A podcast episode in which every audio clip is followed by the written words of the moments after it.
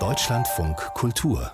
Buchkritik mit neuer Literatur aus Großbritannien jetzt von Annalena McAfee. Blütenschatten heißt ihr neuer Roman in Übersetzung. Es ist der dritte dieser Autorin, die bei uns noch nicht so bekannt ist. Annalena McAfee ist Jahrgang 1952. In britischen Literaturkreisen ist sie auch als langjährige Kunst- und Literaturredakteurin des Guardian renommiert und unser Kritiker im Studio ist Ingo Ahrens. Hallo. Hallo Joachim Scholl. Dieser Roman Blütenschatten, der führt nun in die Welt der Kunst. In welche denn genau? Ja, eigentlich, um ganz genau zu sein, in die Welt der Malerei. Der Roman spielt in London der Jetztzeit. Die Protagonistin heißt Eve Lang. Sie ist eine 60 Jahre alte berühmte Malerin. Äh, berühmt deswegen, weil sie so tolle Natur- und Pflanzendarstellungen gemalt hat.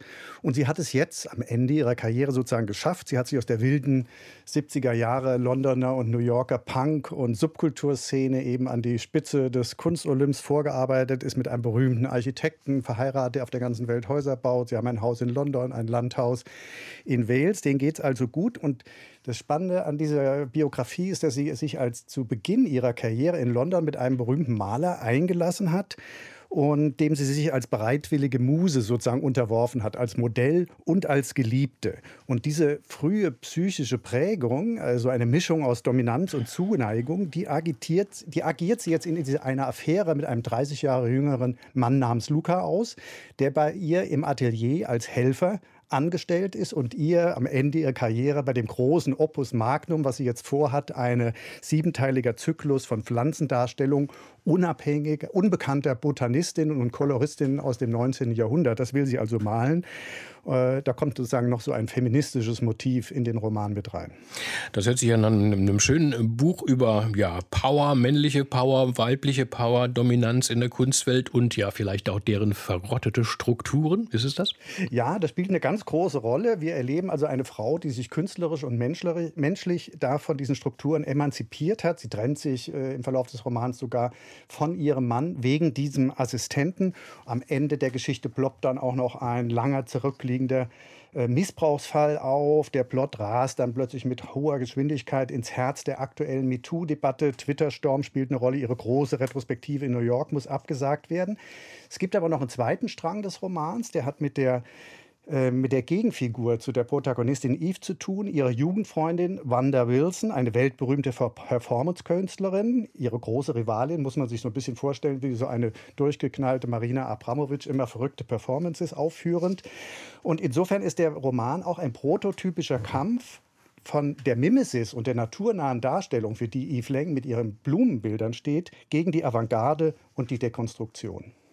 Ich muss ja sagen, Ingo Aaron, dass ich solche Bücher immer ganz gerne lese, wo jemand sich einfach auch gut auskennt in speziellen Welten wie der Kunst, die einen ja auch immer faszinieren. Erfährt man denn da auch interessante, so neue Dinge hinter den Kulissen vielleicht auch?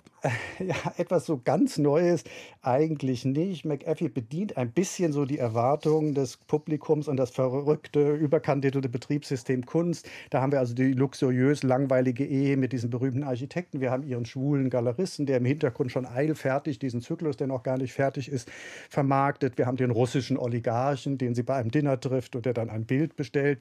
Und manchmal hat sie auch so ein bisschen schwülstige Formulierungen. Ihren Liebhaber, den beschreibt sie dann mit den Worten, er ist bescheiden wie eine präraphaelitische Jungfrau. Also das ist so ein bisschen manchmal ein Klischee. Apropos Stil, wie schreibt sie?